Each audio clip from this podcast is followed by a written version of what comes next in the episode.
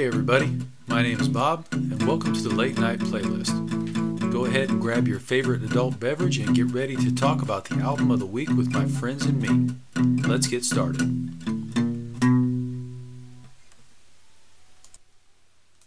Hey, good evening everybody. Welcome to the Late Night Playlist. My name is Bob, and I have three of the drunkenest, ugliest, meanest... What are your chosen adjectives / adverbs this evening, gentlemen? I go by fat, bald, and ugly. Fat, bald, and ugly.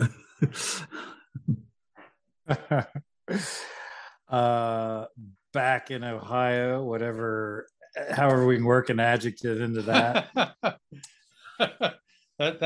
That's pretty much an adjective, back in Ohio. Back in Ohio. Right. Fair enough. All right. I said I was complacent. Okay. Okay. You just didn't say it loud enough for us to hear it, which was the complacent part. I get it. I'm trying to be good. I understand. Believe me. I'm representing tonight, by the way. Oh, looky there. I definitely understand. I've been. I was editing some Badlands earlier today. I understand. So. I'm on board with that. All right, so tonight we're going to talk about Pearl Jam 10, right? Right. I almost said Pearl Jam 1, and that's the wrong band. So Pearl Jam 10 is what we're going to talk about tonight. And does Eddie Vedder live in a gated community or not? There you go. The question of the day. Well, he's made enough cash that he certainly could have over the years. He can certainly live inside a gated community. I'm assuming he's made enough cash based on the number of albums they had and all these concerts that they sell out. So, right. You know, I found something very interesting when I was looking through this. Everybody knows who Eddie Vedder is, all right, except for maybe two or three people in the former Soviet Union, right? But he's not the main songwriter for Pearl Jam. I did not know that until I started paying attention to them for this album. Stone Gossard? Yeah, Stone Gossard. Yeah. I believe it. Who's the other guitar player? Mike McCready. Mike McCready. Yeah. I just assumed that Eddie Vedder was the one of the main songwriters. I think I'm sure he's got a lot of the writing credits on a lot of the songs for lyrics or. Oh yeah, I'd be writing all the music, but yeah. But I've seen that in a number of bands where it seems like the guitar player is the one who writes most of the music for the band. So. Right. We could talk about Boston, but he's the guitar player, he's the keyboard player, he's the drummer, he's everything except the lead singer, right? I get confused by Boston, yeah. Even though there is a band that goes on tour, but I think in the studio, it's basically the two guys. Right. And he basically does write all the songs. Yeah. Anyway, back to Pearl Jam. So where'd they come up with the name? Who knows that? I have no idea because there are 11 songs on the album. So I don't know where 10 came from. Right. I thought you meant where did the name Pearl Jam come from? I'll take an answer to anything at this point. Oh, okay. Well, I do know the name Pearl Jam came from. It came from one of them's grandmother who used to make psychedelic jam. I think her name was Pearl. That's a story I heard. Whether that's true or not, I don't know.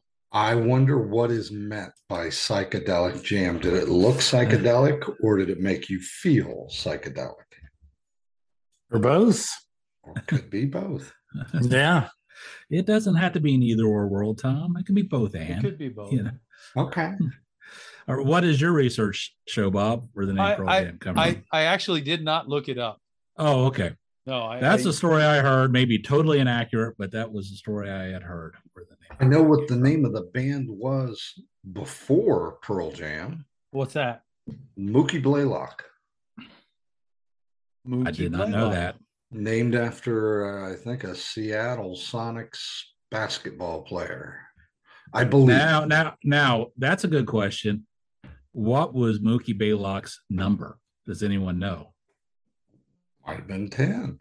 Yeah, that's what I'm wondering. So I'm gonna look number 10. There we go. There we go. I think we've solved the mystery of the album name then. There you go. Yeah. Yep. Mookie, number 10. But apparently he was not he was number 10 when he played for the New Jersey Nets. Is there a team called the New Jersey Nets? I can spell basketball. I'm pretty certain there is. Yeah. I can't either spell basketball or name any of the teams. So right. I'm really hurting. I don't know, but he was at least a number 10 at some point in time. Well, and it was, let's see, he played for New Jersey, Atlanta. They must have been fans of him when he played for Golden State. Right. Could have been, yeah. I'm cheating. I'm cheating here, and I looked it up on Facebook, or not Facebook. Good God, you can't get anything out of that. But you looked it up on MySpace. On MySpace, yes. Wikipedia, and they said that something about they came up with Pearl, and that the Pearl Jam was something about going to a Neil Young concert, and he extended his songs a lot of times in concert, and that he just called it, you know, jamming. So they're like, okay, well, we got Pearl and we got Jam, so now we got a band name. All right, then a story I heard is probably radically and totally inaccurate. My apologies to the band. Right. and anyone who had a grandmother named Pearl that made, you know, hallucinogenic jam. So what was the band that had the song about naming their daughter Minnie Pearl? I don't know that. Oh. It was Punk Rock Girl was the name of the song, and who was the Dead Milkman? Yeah, Dead Milkman. Yeah, very good. Yeah. So I'm going to own up to something here, and I had never listened to this album, and I probably had only heard what were the two big songs on it? One's Jeremy and Alive. I thought there was another one. I'll figure it out. Anyway, I'd only ever heard those songs a handful of times. And I know you guys are thinking, Brett, what rock were you under? And my answer to that is engineering school. Yeah. That was the rock I was under. That's no damn excuse. I think this, I'm up in college and I was in engineering school too. I know. Even Flow. Even that's the one. Yes, that's the one I was thinking of. I know this is going to sound terrible, but I like sort of kind of drifted away from life and a civilized society there for a while in engineering school, and I wasn't paying any attention to anything. It's kind of my coping mechanism. Grad school was worse. So this one flew under my radar is the takeaway. So when I got out, I had the opportunity to kind of play catch up. So I was kind of catching up with Nirvana, catching up with everybody else. And I think I'm going to say, Bob, I'm going to say something I think everybody's going to hate me for.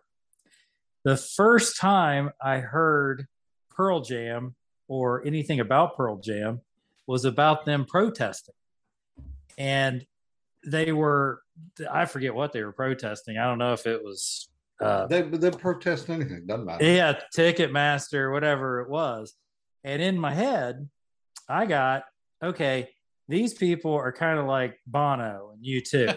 They're more about the protesting than they are the music. And I just kind of didn't listen. That was it. I'm like, okay, you're more about the protesting and the visibility and the get the word out about whatever your topic is. And that's fine. Say what you want to. Freedom of speech, man. Rock on. I just got that image. That's what they're there doing now. And it's not about the music. So I didn't listen. That was me and Pearl Jam. What did you think coming back to it and hearing a lot of it for the first time? Great question. And as grunge acts went, I thought they were very good. I couldn't understand a word he said. I had to look up every song set of lyrics to try to figure out what they were saying. My guesses were wrong every time I guessed it. I tried to listen to this. You guys know how I run and listen to these things. And all I was getting really was the music. And Vedder's got a nice, deep voice. I mean, there's no question. Kind of as I was getting ready to do this, I was trying to get a little bigger, broader picture of him than just this album. And I saw him performing with the surviving members of The Doors. And oh my gosh, you know, this guy sang some Doors songs just magnificently. Did you understand the lyrics? I knew those lyrics, so I knew them going in. So I had an advantage. So the mumble didn't get in the way there. The mumble didn't get in the way. You know, I've heard him sing a few songs live where it was just crystal clear what he was singing, and I was just like, okay, so it's kind of a stylized choice to do the kind of mumbly, rumbly thing because he was doing some other stuff, and it was just crystal clear why you could, and it sounded great too. You know, it wasn't like he lost his voice trying to sing it clear. But Brett, I will back you up to this. Over the years, I have lost count the number of times I've listened to this album, and now I'll admit it's probably been a few years since I listened to it before listening to it again for tonight's podcast, but. So 30 years I've been listening to this album, roughly. I still don't know what some of the words are on some of the songs. You know, I just mumble through them as I'm. I'll tell you, this is one that I liked it when it first came out. I really enjoyed the album. I thought it was great. It didn't age well for me. And it's really? Like today, I will get a hankering to go listen to some Soundgarden. And it still is as good. One that I didn't really get into back in the day, Alice in Chains, I listen to a good bit now. To me, and this is just my opinion, those things aged very well. For me, Pearl Jam was kind of like one of those bands that first album I really enjoyed, second album I kind of enjoyed, and then every other album just did nothing for me, and I kind of lost interest in the band. And you know, coming back and listening to it, you know, it was I wanted to rip it off and throw a Doors album. Now, see, I was about to say, and this was not my pick just because it's one of the classic grunge albums of our era, sure. Younger years, no question. But like I said, it's been a few years since I listened to it, and I was going to comment that listening to it now, I forgot just how solid an album it actually was. It was a great album. Yeah, I loved it. It just didn't age well. It's not one I have a hankering to go back to. Gotcha. So Tom, can I don't mean to put you on the spot, but what about it did you like in 91 that maybe doesn't sit as well, isn't the right way of saying it, but what is it that you don't think aged well? What can you put your finger on it exactly? I don't think I can maybe make an analogy. I felt like I was stuck in an elevator listening to Muzak. And I kind of really? I feel this, and honestly, I feel the same way about Nirvana, and that's not going to be I'm not a fan of Nirvana. A positive opinion, but to me, there was that whole grunge thing hit. It hit hard, and there was some really great music that came out. Some of it was great back in the day, and others of it to me was just more classic and aged better. And I go like Soundgarden, I can throw that on anytime. See, here's the thing, I know that Soundgarden got lumped into grunge, But to me, Soundgarden was metal. It was heavy. It was hard. Yeah, I mean, it's and I know they got lumped into it because they're from Seattle and they played a lot with these bands and stuff like that. But it always just seemed like a much harder act. Yeah, Soundgarden did much heavier. Now, I will tell you that while the studio album didn't age well for me, they put out a box set a long time ago, Pearl Jam Live at River Gorge or something like that. Mm-hmm. And a massive box set, like 10 CDs or something like that. I probably do revisit that a little more. It was, to me, it's a little more exciting live in concert. And, but the studio albums, I can understand that because there's a lot of bands. I'll go to their live albums before I go to their studio albums. So that's not, to me, that makes sense. I guess I just like the kind of dynamic aspect of the live shows better. They're a little less refined and a little more raw. When did this come out, Bob? Was it like 91? 91. Wow. Okay. Does anybody remember what they were doing in 91? Oh, I bought this album. I remember that. Studying hard. Studying hard. Trying to become a good citizen. Yeah. I was under that rock. Still working it. Yeah. So my story of buying this album was I was at a used CD shop over on High Street in Columbus, and I don't remember which one it was, going through their new stuff that they had. And there was this album, Pearl Jam 10. Never heard of the band, never heard of the album. It was only a couple bucks CD. I thought, well, for a couple bucks, I'll pick it up and try it. Then listened to it and went, whoa, it blew me away. And it wasn't too long after that, you started hearing them on MTV and things like that, and they exploded. So I suspect this CD was probably that I bought at the time was one that was sent to a radio station or sent to someone who listened to it and said, it's not really our thing, and just then dumped it at the UCD store. Brett, so what are you doing? We see this arm motion. So, okay. Is it your arm, Brett? It is my arm, and I know that the audience does not want to hear my cat meowing. So as long as I keep brushing her, she won't meow. Your cat meowing is a strange euphemism. What does that mean? He's petting the kitty. So as long as I keep petting her, she's a long hair, and as long as I keep petting her, she'll stay quiet. But if I quit petting her, she's going to be meowing her head off and ruined the show. So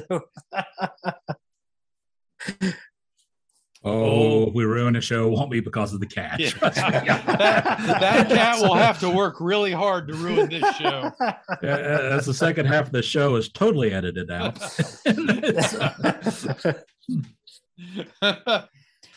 The second half of the show will strictly be cats meowing. And the ratings shoot up. And they'll be doing it in tune to even flow. That's right.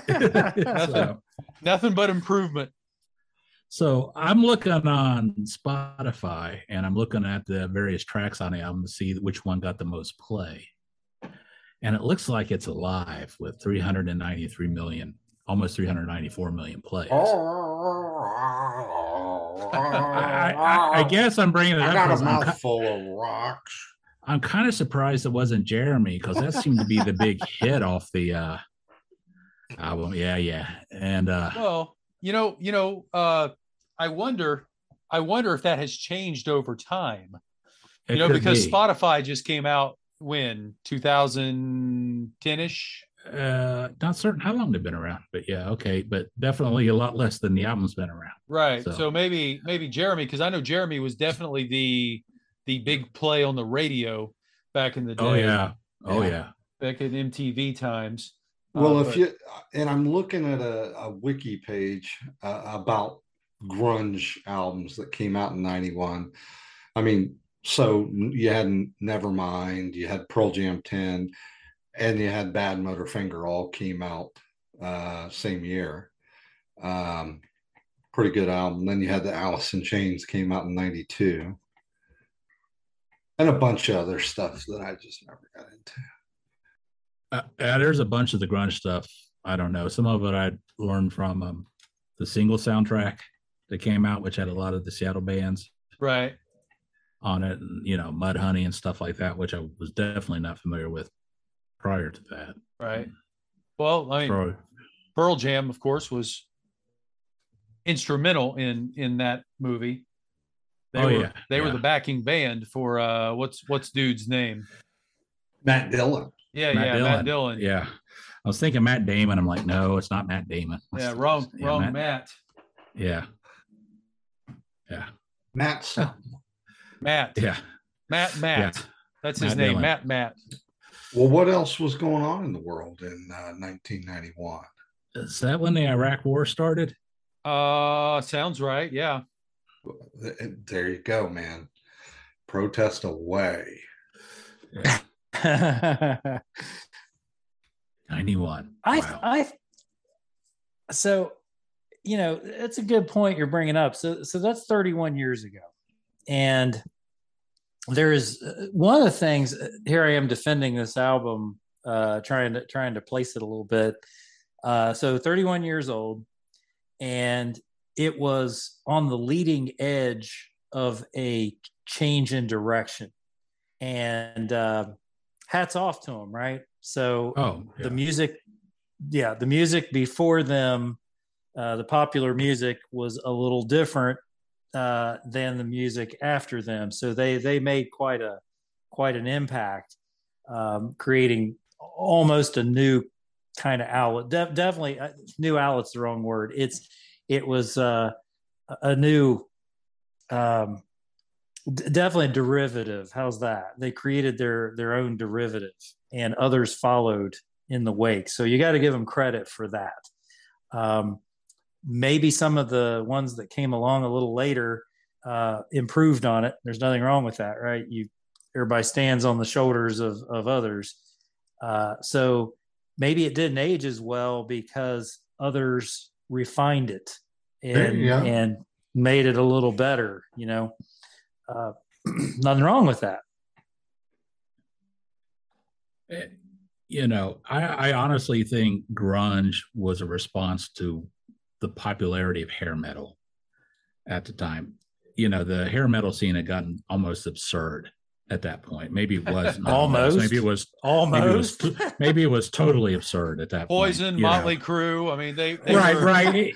They were selling a lifestyle which was, you know, mostly just made up, but, you know, it was a fantasy kind of thing, and it's like the real world at some point had to creep back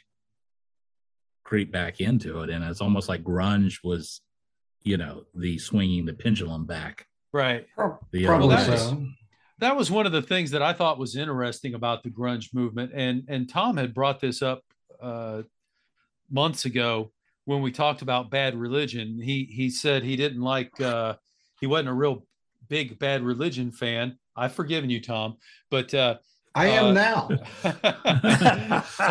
It's okay. But because of their production, you know, the polished production of Bad Religion kind of is anti-punk, and that's one of the things that grunge really was trying to go for as well. You know, they weren't going for the big spit and polish dream that hair metal was going for.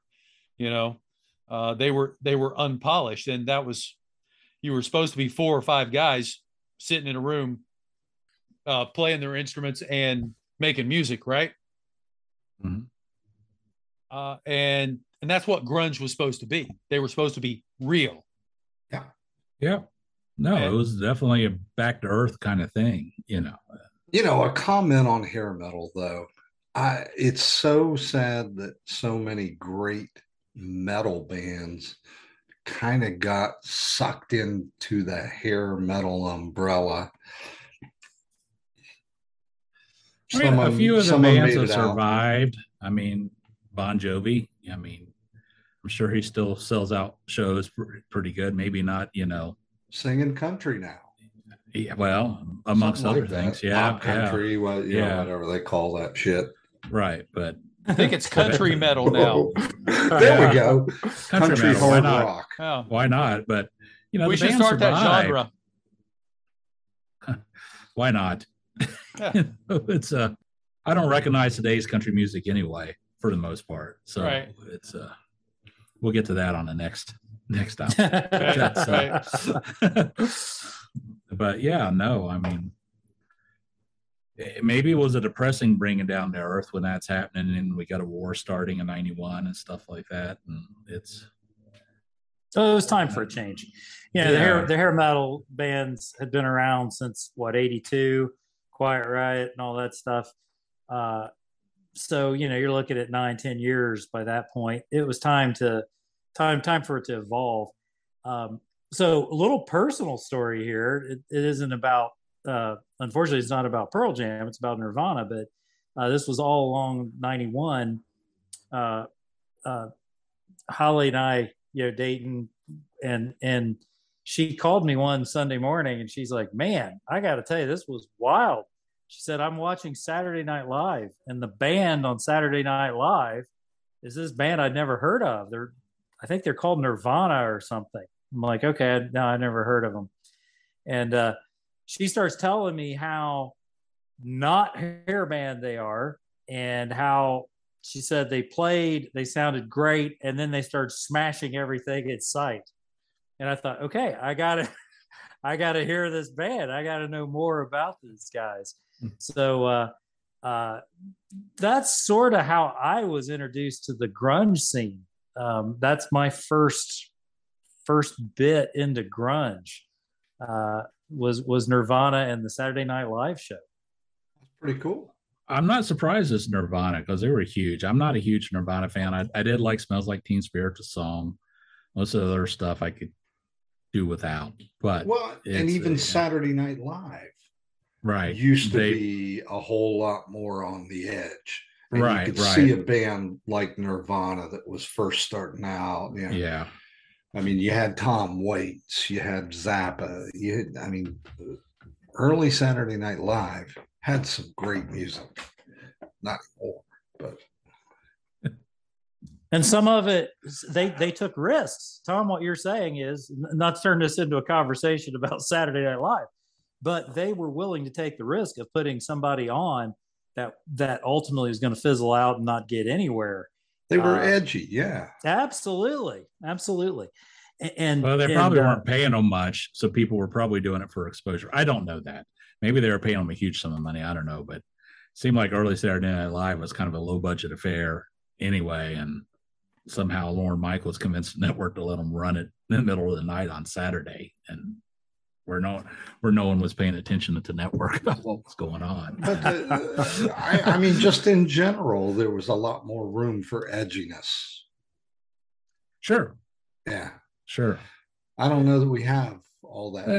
I think with social media and stuff, if you're gonna go for the edginess, you need to be totally edgy the entire time. You know, but if you're going to try to be more centric of a show, which Saturday Night Live to me these days seems more centric. It doesn't seem terribly edgy anymore like it used to be, but maybe I'm just old and bitter. I don't know.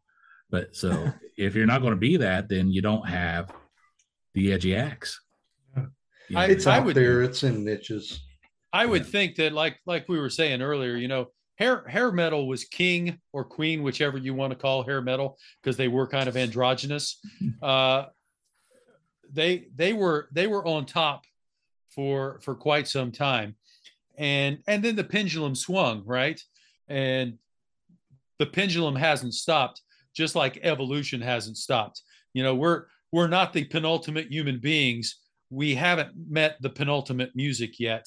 So, you know, it's going to keep changing and changing and changing on us. Now you say that, but Led Zeppelin did exist. So, you know, we're talking about penultimate music. I'm not saying we haven't seen God. Okay. We're just not done evolving yet. Yeah. Sometimes evolution doesn't go in your favor. Right. You know? Right. Well, I've said it before, and I'll say it again. if you listen to old blues music, and I mean that stuff that doesn't, you know, the recording quality is poor. I think one or two of us do. Yeah, you're going to hear a lot of the inspiration, and I'm using that word, boy, that's the lightest word I can use, for some Led Zeppelin songs. Yeah, inspiration. They were definitely inspiration. That absolutely inspiration. They may have even evolved a few of the songs. Possibly. They did possibly the best they could. Yeah. Let's not get on the Led Zeppelin tangent too far. I know I brought it up. So Pearl Jam 10. Pearl Jam 10. All 11 songs of Pearl Jam 10. The physical album. Graffiti of the 1990s. There you go. So I know what would have been the physical graffiti of the grunge era? Don't even start. Of the physical graffiti of the grunge movement. Now, we've had this conversation already today and said they weren't grunge, but I'm going to throw it on the table. Bad Motorfinger. Yeah, it was a great album. It really was. And they had the bonus. If you bought the early one, you had the bonus CD that's where they reworked some of the songs and had some of the Native American speeches in them and stuff like that. Yeah, it was one of the finest bands to ever exist. They were called a grunge band. That was all right. Maybe I'm confusing Bad Motorfinger with Super Unknown as far as the bonus CD. I don't know. I was a big fan of Super Unknown also. So, well, maybe you'll inspire them to release an extra disc now. Look at it that way. Maybe. So I noticed an interesting thing reading up on this album that I've never seen before. Maybe you guys have. So I knew their album was released in 91, and I started looking at the big songs that were released from it. I didn't know Oceans was one of the big songs from it, but they released them. I'm going to recite some dates here. July 91, that was Alive. April 92 for Even Flow. September 27th, 92 for Jeremy, and December 7th, 1992 for Oceans. So you're looking at a span of almost a year and a half where they're slowly releasing songs off of the same album. Yeah, I just wonder if the other ones were charting still and they're waiting for something to fall off the chart before releasing something else. I mean, bands they gave music more time back then, and right. You know, it's they milked every one of those singles, and I mean, you don't. It's attention deficit disorder today. That doesn't happen. Does anybody? Yeah. Did anybody? I'm sorry. I was just going to ask. Did anybody go see them on their tour for this? Can't say I've seen them live. That's too poor. Right. Yeah. Concert money was pretty in low supply back in the early 90s for me. Right. So. I think I did see Ozzy that year, though. I wasn't too poor to go see Ozzy. I was going to say, how did you manage that? Did you sneak in or what? Well, there's a big difference between fucking Ozzy and Pearl Jam. You will skip meals to go see Ozzy. You'll scrounge the money to go see Ozzy. Right. Well, I've never seen Ozzy live either. So you were seeing Ozzy. I did see Ozzy. I saw Ozzy with Metallica when they toured together. Yeah. Okay. I wish I would have went to that show. That was Master of Puppets tour. Right? Yeah, sure was. Wow. And Metallica was probably opening for Ozzy back then, right? Yeah, definitely. So, wonder how that'd go today. You know, it's a. I don't know. I don't know if Ozzy'd be willing to be an opening act, and I wouldn't blame him if he wouldn't be willing to be an opening act, even if it was to. Well, he's kind of become a parody of himself at this point. Well, we all have, haven't we? Well, no, I don't think that's the case. But I'd say definitely for Ozzy. He's he's interesting. There's no doubt about that. I still remember the scene from that TV show he was doing on MTV, and his wife was showing him off the new stage for their tour. She goes, hang on and watch this. And there's like these bubbles that come bubbling up or something like that. And she goes, it's bubbles. And he's like, I'm the Prince of Darkness. I can't have bubbles.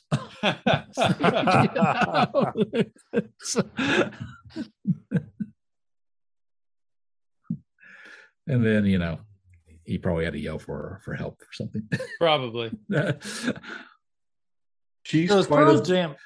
Oh, sorry, Tom. Go ahead. I was just going to say, she's quite a businesswoman. I mean, she is. She is savvy. Yeah, she's keeping him alive.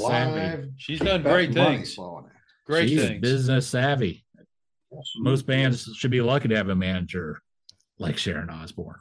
So that's Brett. What were you saying? Oh, yeah, sorry. I was going to talk about Pearl Jam. Sorry about that. Oh, no. How dare you get us off topic? Oh, no. I think we should set reminders that go off every few minutes to go back to the album, back to the band. So I only did, like I said, I didn't do a bunch of Wikipedia or internet searching on Pearl Jam. I just wanted to understand a little bit of why I didn't have the slightest idea who these guys were or the album or anything. I was trying to figure that out as much about myself. And I can understand you not knowing who they are in the 90s, but they've been huge for decades now. Well, you know? Keep in mind, that's my next question. So what are they doing now? What do they do? What have they done comparable to any of this? I have not met a Pearl Jam fan for like 20 years, and I'm trying to figure out who the hell still goes and listens to these guys. I used to work with a guy, nice guy, but yeah, he was Pearl Jam. If he could see him live, he would go see him live. Yeah. Now I'm sure their live shows are spectacular. I mean, they got huge crowds and stuff, so obviously people are something's going on there, right? Yeah, and don't forget Temple of the Dog too. Well, yeah, Temple of the Dog. I like Temple of the Dog. I'll pull that out and listen to it. Yeah.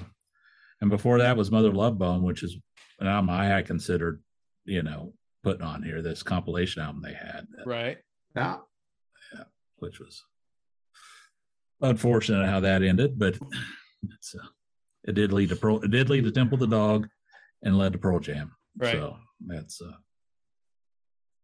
silver lining.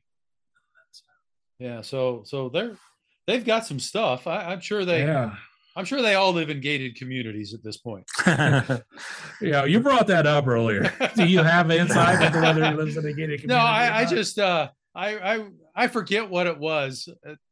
I had seen some video where somebody, and I forget who it was who was talking, but somebody was playing some video on YouTube where Eddie Vedder was protesting something, and somebody was complaining about Eddie Vedder protesting something, and somebody was complaining about the person complaining about Eddie Vedder protesting and it was like a choo-choo train of people complaining about. Yeah. So I got completely lost about who was complaining about what, but the one thing that stuck with me was everybody was talking about Eddie Vedder living in a gated community. So that's the part I hate to say it. When you probably get to a certain level, it'd almost be impossible to live somewhere where you weren't in that type of community, right? Either you'd have to live out in the country in the middle of nowhere, like where Brett lives, or you would have to, you'd have to live, if you're going to live in a more populated area, in a gated,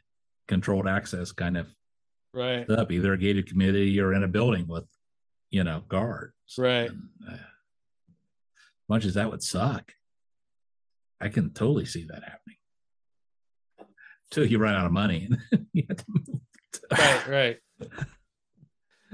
Well, he's an interesting guy, Eddie Vedder. And reading a little bit about his history, I came to understand maybe a little bit about what drives the desire to change things. He did not have the life of luxury growing up. I seem to recall he was changing jobs. He had some pretty mundane things going on. He definitely didn't have somebody just handing him $1 million you know, when he's young and said, go make music. I mean, he earned this thing. I got to give him credit for that. But it was not an easy path for him. And he believed, but you can kind of understand how, even though he made it, he still remembers some of the crap he went through. And I think that he wants to change some of that. He's got his idea of why that crap existed and exists to this day, and he wants to change it. Now, whether he's right or not is subject to considerable debate, but he certainly is not shy about expressing his opinions on name your topic, you know. Right. I still haven't figured out. Go ahead, Tom. I was just looking at his Wikipedia page. He is a great admirer of the late American science fiction author Kurt Vonnegut. Me too. I'm a fan. Okay, yep. Great. Can't complain about that. That's good stuff. Yeah. Yeah. You know, Vonnegut was labeled sci-fi, but and that's true, but it was more than that. He was almost a Mark Twain-ish commentator on society, right? That was one of his things. So I always view him very similar to how I view like a Frank Zappa. Just more of a social commentary master that in multiple medias or whatever. Yeah. Yeah, we'll talk about Kurt Vonnegut. We'll talk about Kurt Vonnegut on our book podcast that we're doing. So don't. right. Don't let it all out now. Right. We got to save it for the Sirens of Titan book club thing we got coming up. So it's Sirens of Titan or Slaughterhouse 5 or right. Breakfast of Champions, any of those. Drunken readings. Right. Yeah. Got it. Well, do we have anything else to say about Pearl Jam? Pump's dry for me on Pearl Jam. One final thing. We normally talk about winners and losers. No. We normally talk about favorite songs. Yeah. So let's try that. I got to pull up the album list. That's a good question. I mean, today, you know, this final song release, I would probably go for. I don't think that's the one I would have picked earlier in my life as my favorite on the album, but re-listening to it again a few times this week, I was like, I really like that one. You know, that's the one that stood out to me today when I re-listened. Yeah. And looking at Spotify, it's one of those it's in a lower number. It's in the lower half of the album for plays. It's 9 minutes long. Right. Well, it's got kind of a pause and then an extra thing at the end of it there. Right. But yeah, it's. Yeah, but I think that's the one today I would pick. Now, earlier in my life, probably would have picked Once, the first song on the album. I got to give it to him. That one hit hard right off the bat. I mean, it set a tone that the earlier songs, I think, really hit well. And then, you know, as you started getting to Jeremy and then Oceans and stuff after that, it started mellowing out a touch. And I just think they did a nice job of putting these songs together on the album. Like, you always want to start strong and end strong, and I think they did that. So I knew this question was coming, and the first time I listened to this album, I thought, dang, I got to pick a favorite one out of this. And I know that sounds negative. So I was having I've been there. Would you like to call it a least disliked? Well, I knew this would not be a Brett Jordan type of album. So it's so I don't want to sound so negative about it. So I listened to it again. This time I was thinking, okay, what do I like best? And I decided to go with the one I could understand the lyrics the most on. All right. So I may be wrong, but I went with Even Flow, because at least that's a good song. I was probably around 10-15% of the words on that one I got. Roughly. Even Flow has almost got 372 million listens on Spotify. So it's like, it's up there. Yeah. We're a smart country. Yeah. It looks like it's number 2 after Alive. It's a solid country metal song. There we go. All right, there we go. Not about hallucinogenic jam at all. So it's about his tryst with Taylor Swift, right? Yeah. Oh man, right? How do you date Taylor Swift and know that somehow you're not going to end up in a song before it's said and done? You know, I think that's got to be the hope, right? Right, I think that you will be in a song. Yeah, it's like how many songs can I get in? Well, yeah, but Carly Simon, she cornered the market. Well, you're right. She did with You're So Vain. Yeah. Right. Yeah. Did they ever verify that was about, or is that still, it always is still out there. Yeah. Okay. Yeah. I don't think she ever said. It has been suggested it's Mick Jagger, and Mick Jagger would have helped her write it. So. Okay. I remember there was a contest where I thought whoever bid the most on some charity, she was going to tell them who the song she did was about. Yeah, I don't think that person ever told anyone else who it was about. Sworn to secrecy, and she did it publicly. She like whispered in their ear in front of cameras who it was, and that was it. It's like the name of the doctor, you know? Right, right. Bob, what was your favorite? You know, I'll do it kind of like Derek did. You know, many years ago, my favorite would have been Alive. And now I don't know what my favorite would have been. I don't dislike any of the songs. Sure. I listen to them, and you know they all said something to 21-year-old me. Sure, right. That they don't say to 52-year-old me. No, I get that. I totally get that. You just described why I don't think this thing aged well. That's very well put. And it's not that I don't dislike them. I don't know anything, you know, other than that. It's just, I don't have, I guess, you know, feelings are different than they were then. Well, we're in different places in our life now. Right. Than we were then, obviously. You know, yeah. And we're not just older. Hopefully we're wiser, although I debate that at times. I question the wisdom of living to 52 at any point in time, but I certainly think it's wiser than the other choice. So I don't know. I hesitate to answer. You know, for me, probably when I started questioning mortality in life was probably at age 41. As weird as that sounds, because 41 was a tough year for me just because I was over 40. Right. You know, 40 wasn't so bad, but now I'm over 40 and started looking at the second half of life.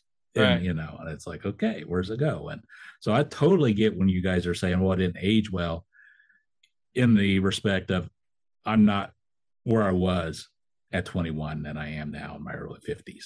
And you know, and the album doesn't appeal to me as much now. And you're right. If it came out now, I probably wouldn't have latched onto it the way I did. Right. Did back then, you know. But there's probably a lot of bands that I wouldn't have latched onto now that I did. Sure. But you know, then. that's an interesting point though, you know, because some songs like this, you hear when you're 18, 20, 15, whatever. And they're kind of yours for life, right? Yeah, right. And you're 95 years old and you hear that song and it takes you back to where you were. And some they mean something then and they don't take you back. It's interesting how that works. Yeah. Well, we've had previous conversations where we've talked about the music that the younger generations listen to, and I always like, well, let the kids have their music. We had our music, right? You know, sure doesn't appeal to me, but then again, I'm not 18 years old. Ours is better. I think our parents felt the same way. So you know, it's but So yeah, no, totally get different place in life and would have a different appeal. But I also recognize, like you were saying, hey, that song takes me back. And that's so I don't know if you guys remember, we were having a discussion about schoolroom pizza at one point on our chat, you know, our group chat. And it dawned on me then, it's like, I mean, like when we brought it up, I mean, I instantly could taste. I can right pizza. Now. Right. And I haven't had that pizza in what, decades. Yeah. So, you know, and it was just like, holy cow. Got a little piece of it still running around in the stomach. Right. The brain is a funny thing, you know. So you hear a song or you think about something you haven't thought about in decades, and it just comes right back. Well, for you with this album, were there any songs like that? I think once did originally, because, you know, that seemed like an angrier song, or maybe I was just an angrier person back then, just youth. Maybe angry is not the right word. Maybe I just had more energy, you know, and that song had a lot of energy. Right. Whereas, like I mentioned, now I like Release, which is a much more mellow song. And, you know, I think it's just a phase in life. I'm not out to change the world anymore. If I do, great. But, you know, it's not on my agenda. Right. And, you know, and I think, so, yeah. So I think probably once brought it back, once it just started playing and kicked, and then the rest of the album fell right into place in the memory at that point. And there's probably other bands I could listen to. Probably listen to Dark Side of the Moon. And even though their album was released in 1972, I really didn't get into it until I was probably 16 or 17. And I could probably fall right back in and start having this rush of memories. Right. From stuff that was going on back then. And so Dark Side of the Moon, that's a whole different. Oh, no. It is. But I'm just comparing it as one of those mile markers. Right. And like one of those guideposts. Okay, gentlemen, let's close the books on this this chapter of Pearl Jam 10. All right. Sounds good. Hey, everybody. Thanks for listening to the Late Night Playlist. Thanks for sticking around and paying attention to us. Anyway, next time on the Late Night Playlist, we will be listening to Buck Owens live at Carnegie Hall. One of the best live albums ever made. So you want to be sure to pay attention to that one. Anyway, see you next time, and yee-haw.